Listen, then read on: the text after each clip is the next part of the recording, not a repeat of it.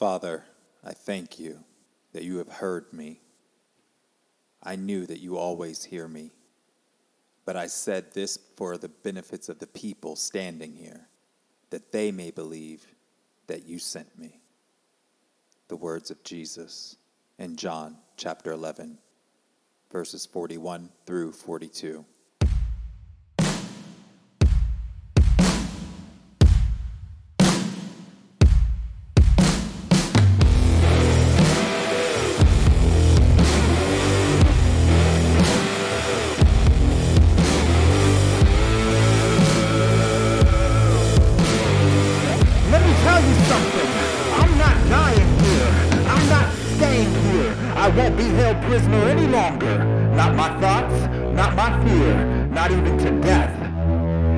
Anxiety, get behind me. Depression, get ye behind me. Hell, get under my feet. My life will not be full of chaos. I will not reside in this tomb. I'm being seen today, not viewed. Hallelujah. If you're listening to this right now, it ain't never too late. Somebody's been praying for me. Somebody's been encouraging me. Somebody has come to my rescue, lowered a lifeline down into the muck and marry clay, and has lifted me up and out. Now the duty rests on me. There is a responsibility to not only get up and out, but I'm talking about coming back, coming back to life, coming back to those still stuck in the pit. I'm coming back today. The bindings are falling off. I'm walking out of the tomb. And it may not be graceful. And it may stink a little bit.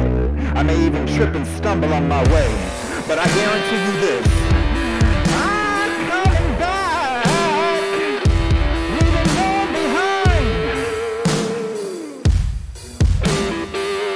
If Joseph can go from the jails of Egypt to rule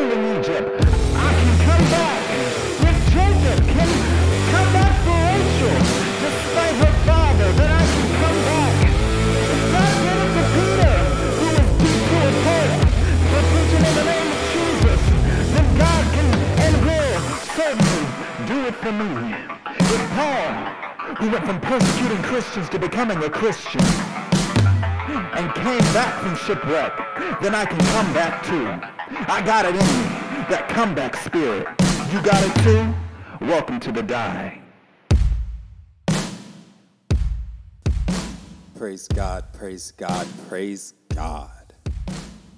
Once you turn with me in your Bibles to the book of John the New Testament, chapter 11, verses 38 through 44 is where the message today will be coming from. Praise God, it's good to see you all.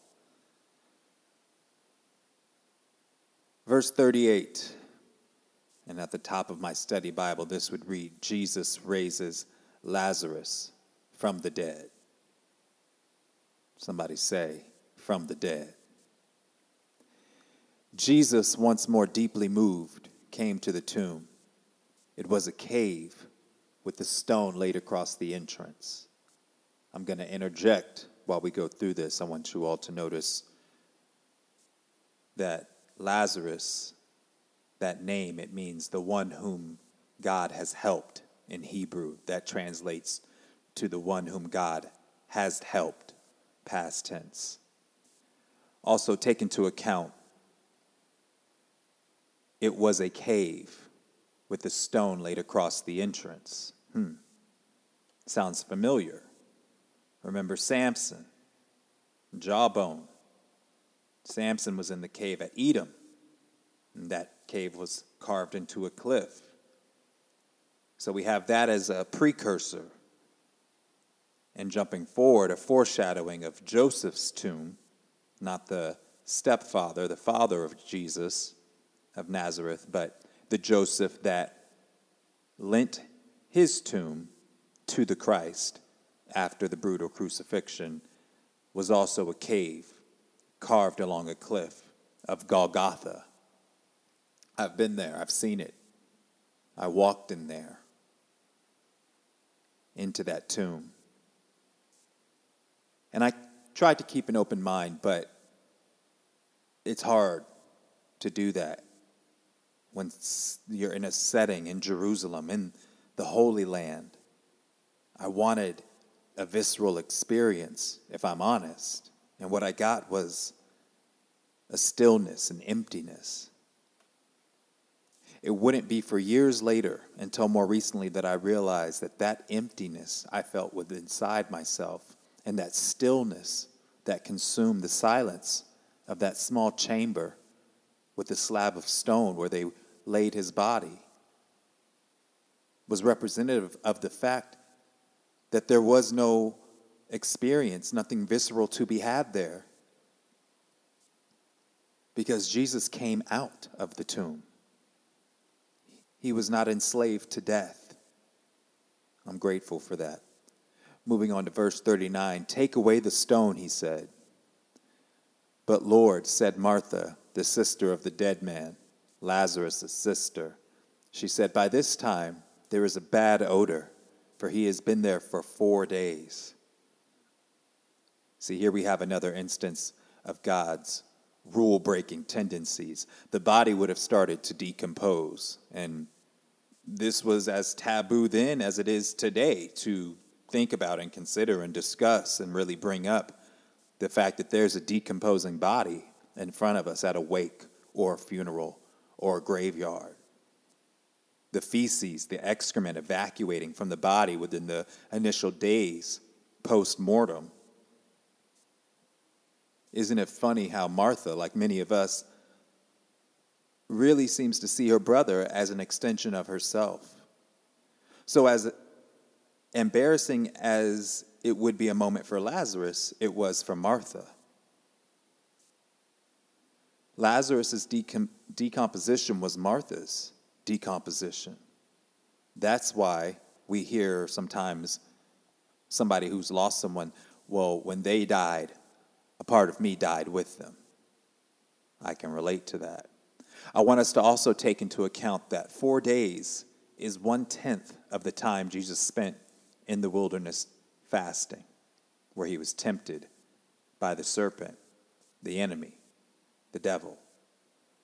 Four days is one tenth of the time it spent raining during that season of Noah and the great flood. It's one tenth of the time Noah waited before he opened the ark after the rain. The Israelites spent 40 years in the wandering wilderness. Despite it being just a fraction of a significant number regarding the numerology of the Bible, in a realistic sense, four days after the time of death was equivalent to the point of no return. I mean, let's be honest, let's be real.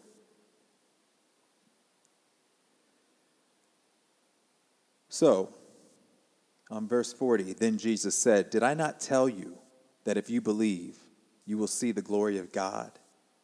That if you believe, you will see the glory of God. Verse 41 So they took away the stone. Then Jesus looked up and said, Father, I thank you that you have heard me. I knew that you always hear me. But I said this for the benefit of the people standing here, that they may believe that you sent me. This is a prayer, verbatim, from the lips of Jesus to us. He taught us how to pray. I know we often say the Lord's Prayer. Here's another one. Verse 43 When he had said this, Jesus called in a loud voice, Lazarus, come out. We often hear it in that deep voice. I don't know what God's actual physical voice sounds like, and I, I would assume it's pretty terrifying, but Lazarus, come out. This was an imperative statement, this was a command to a man's body that was dead. But I believe Jesus is reaching beyond that body. We talk about a transcendent Christ, an interdimensional being. The voice produced out of that is not restricted to the chambers of a tomb, not restricted to the confines of an eardrum, but that voice resonates with the soul. The dead man came out, his hands and feet wrapped with strips of linen and a cloth around his face. Come out. Lazarus, come out. Now, isn't it funny that when a person say, comes out the closet. When a person admits they have a natural inclination to be with or have an affinity for the same sex in romantic partnership, it is dubbed coming out. Isn't it funny that the ones who run and tell it, the ones who are gossiping and got to spread the good news of who just came out, don't even realize that they themselves are likely in their own closet, in their own tomb, out of plain sight, out of fear of the embarrassment of decomposition. Because apparently, my, my actions, my creation, my being, my essence, who I am, it is an emulation of you? Hmm. I don't think so. Let us take note that the Bible makes it evidently clear that Lazarus was the one whom Jesus loves especially. Especially. Especially as an adverb used to single out one person, thing, or situation over all others.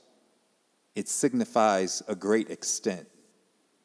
The Bible makes this emphatically clear. So, yes, I am implying what you think I am implying. See, it was palatable to inquire about Jesus' relationship with Mary Magdalene, the woman with the torrid past who was plagued by demons, not one, plural, multiple, and yet unfathomable to even consider that Jesus' relationship with his fellows was strictly fraternal. Let's go back, let's go back, let's go back. 1 Samuel chapter 18, verse 3. Jonathan. Now, Jonathan is a warrior, he's the son of King Saul one of the most admired by Israel and noted to be very handsome, Jonathan, chapter 18 of 1 Samuel, verse 3, swore eternal friendship with David because of his deep affection for him. The Bible says that their hearts were knit together. It'll say later in chapter 20 of 1 Samuel, verse 17, once again, Jonathan made David promise to love him, for Jonathan loved David as much as he loved himself. Mm, let's jump forward. Let's jump forward. Revelation. Let's jump, let's jump beyond here to the end. Revelation chapter 21, verse 5. Then the one who sits on the throne said, And now I make all things new. And now I make all things new.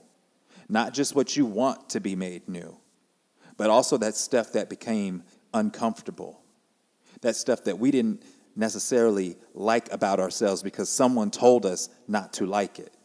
It doesn't have to be homosexuality. It doesn't have to be transsexuality or transgenderism. It could be a simple character flaw. Behold, all things become new. Oh, you're so direct. Oh, you're not um, empathetic. Oh, you're cold. You're brash. You're brutal. Oh, yeah, we wanted you to be rigorously honest, but now you're being brutally honest. See, but then you jump into a new career path and they're telling you you're a people pleaser. Well, yeah, my whole life they've been telling me to hold back, to dumb it down. Now they're telling you you're a social butterfly. That really might not be beneficial in this career path. We need people that are direct, that are explicit. Mm, behold, all things become new. He also said to me, Write this because these words are true and can be trusted. That's from John, who wrote Revelation, another John, who would write the book of Revelation in the valley of Armageddon. So, as we dive, jumping back to John,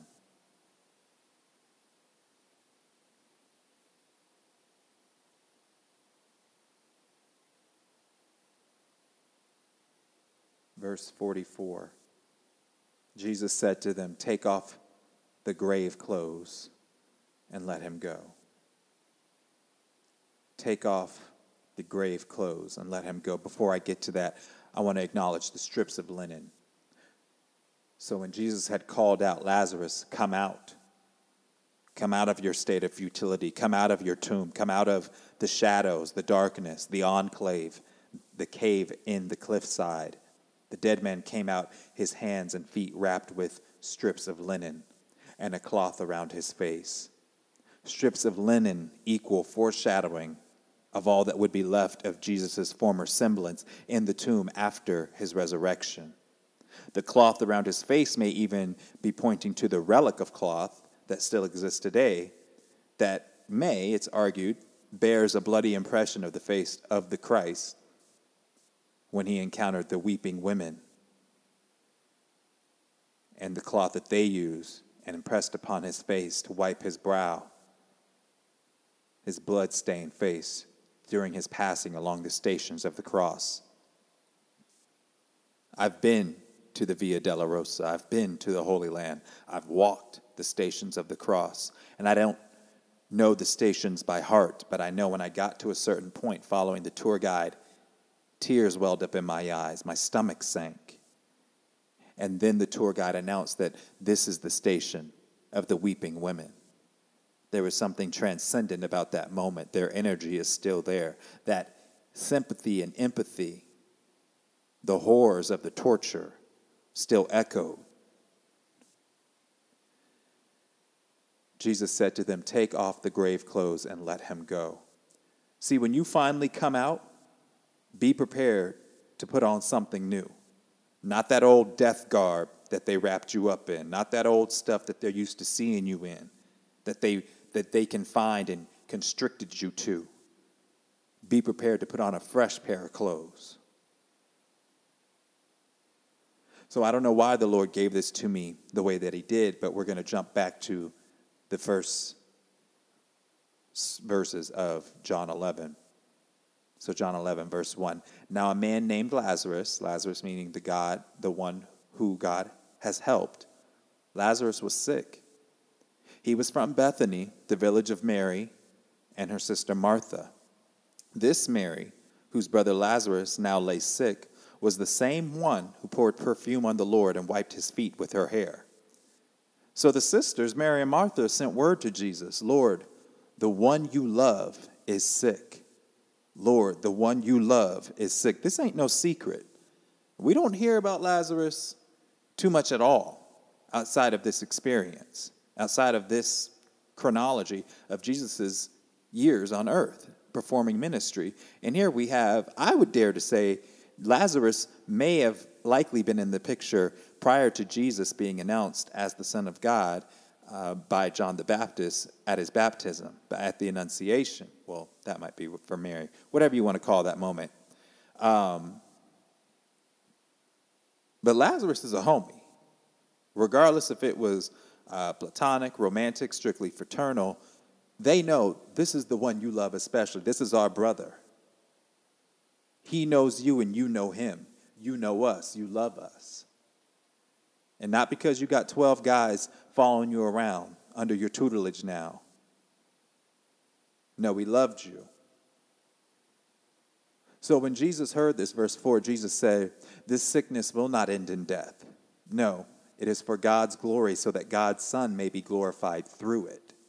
It is for God's glory, so that God's Son may be glorified through it. Somebody say, I am a child of God. I am a son of God. Sometimes what you're going through is not even about you, it's about God's glory. Verse 4 When Jesus heard this, Jesus said, This sickness will not end in death.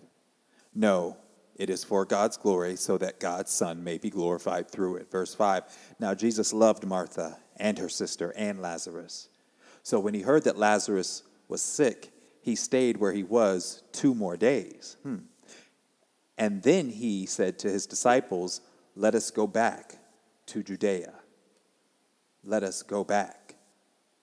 See, that's that comeback spirit. Sometimes we got to go back to what's uncomfortable. Sometimes we got to come back to a world we don't necessarily enjoy all the time. I've studied um, these near death experiences and, um, and looking into joining an administration organization geared toward people like me who have had near death experiences and experience what we can only describe as, as heaven. Now, I'm not like them, but many people get very upset and angry with God because they come back. I was in shock. I was terrified. I asked God, please, you don't have to do that again.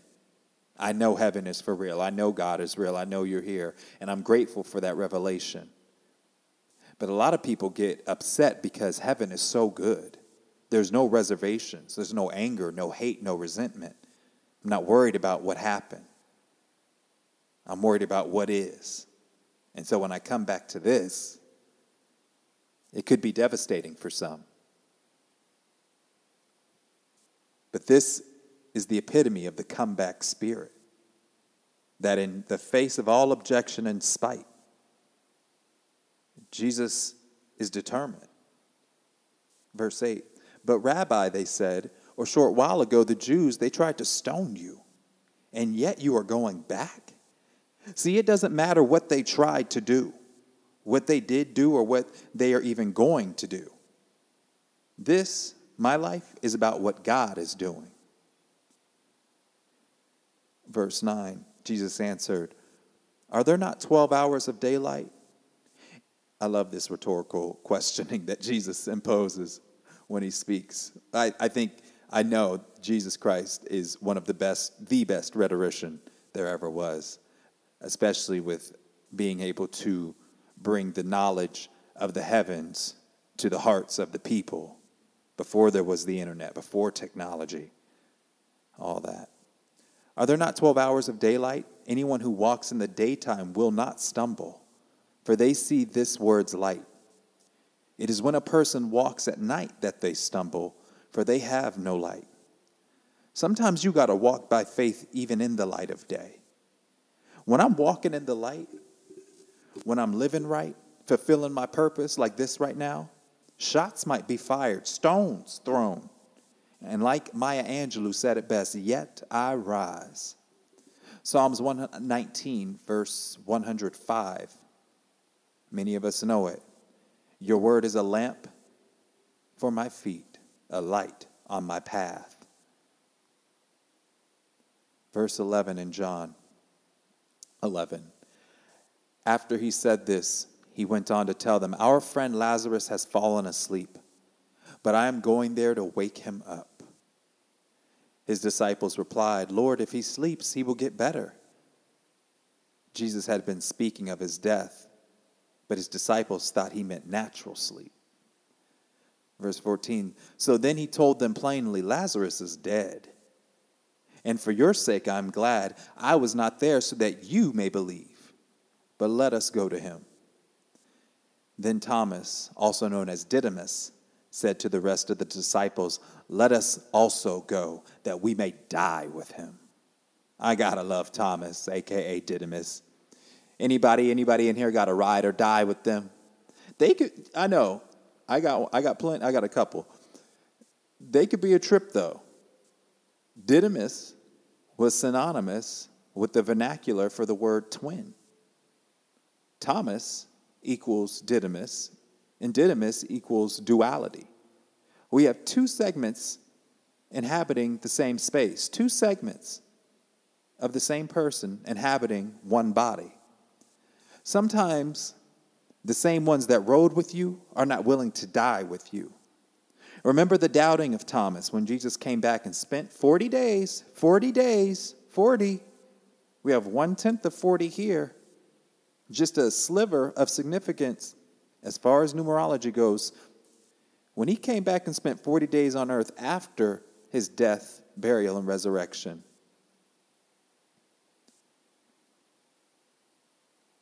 And before he ascended, before transcending back to the first dimension, the dimension that created this dimension, Thomas changed up and said, Well, prove it.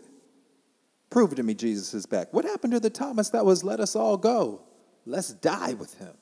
Let's ride or die with Jesus. Let's see him bring this brother back. But then, after he saw with his own eyes Jesus being crucified, his narrative changed. He said, I saw him die with my own eyes.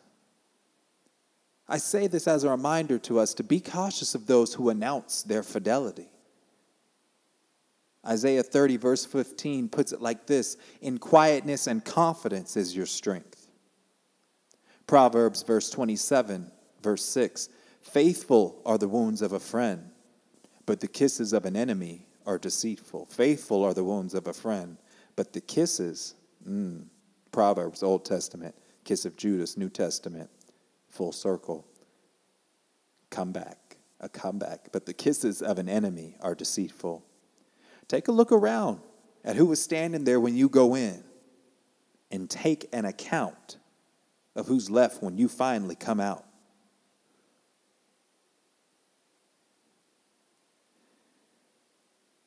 Ephesians chapter 5, verse 14. Ephesians chapter 5, verse 14 says, Wherefore he saith, Awake thou that sleepest, and arise from the dead, and Christ shall give thee light.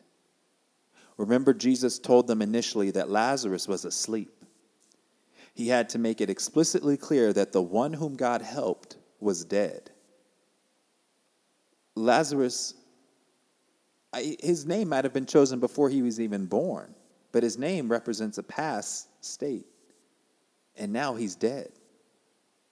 Now his presence has expired. His body had reached its expiration date. This is implicit of the fact that though we have lost someone, some people that we love, that we may have loved especially, mm, this does not necessarily mean that they are totally gone. I love how T.D. Jakes put it. He said, Yes, we might lose our keys, our car keys, our house keys and be looking for them all over the place, but that does not necessarily mean that they are gone, just out of plain sight. I encourage us to come back to the heart of the mission, to the heart of worship, and do not forfeit the opportunity to establish light within this dark world. Lazarus literally, literally had a comeback spirit that was a precursor of the ultimate comeback of Jesus. Mary and Martha, despite their frustration and bereavement, kept their faith. They said, Oh, we know Jesus. Lazarus will be back in the great resurrection on the day of the coming of the Lord. But Jesus corrected them and made it clear that he was, in fact, that comeback spirit. He was the coming of the Lord. He was God incarnate, God coming back for his people, and not just the Jews, but the Gentiles too, even the pagans, even the philanderers, even the wanton, the decrepit, the broken. The comeback spirit is all encompassing, unconditionally loving, and most importantly, accessible to each and every one of us. It resides in and through us. On earth as it is in heaven. What if I told you heaven was inside of us? So it's up to us to bring it out here on earth. So whether you are coming out of the closet or out of jail, come back. Whether you're back on food stamps and not sure how you're going to make rent, come on back. Whether they kicked you out of law school, med school, maybe they diagnosed you with an incurable disease, I beg of you, oh please do, come back. Get that fight back. Get that gumption and know that when you come out of that darkness and into the light of day, you won't be coming out alone. The Spirit of God is with you, and that's more than enough, to say the least. And by all means, when you finally get there, when you finally take that deep breath, that sigh of relief, come back for the rest of us and show us how you made it out. God, I give you all the glory, the praise, and the honor. I want to thank you for allowing me to deliver this message. You put it on my heart weeks ago, and I put some other stuff before it, but I'm glad you brought me to today. I thank you for the preparation, for the marinating, for the sacrifices that had to be made, and I trust your process. I trust that you won't leave us dead and alone in the grave, but that you're coming back even when all hope seems lost. I want to thank you all for joining me today. God bless. All right, there it is. If you enjoyed today's message, I encourage you to follow us on Instagram, the underscore DAI, D-A-I underscore podcast.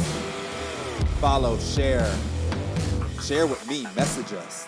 Let us know how you're doing. You can email me at assistance the writers at gmail.com. God bless you all and thank you so much. Ciao.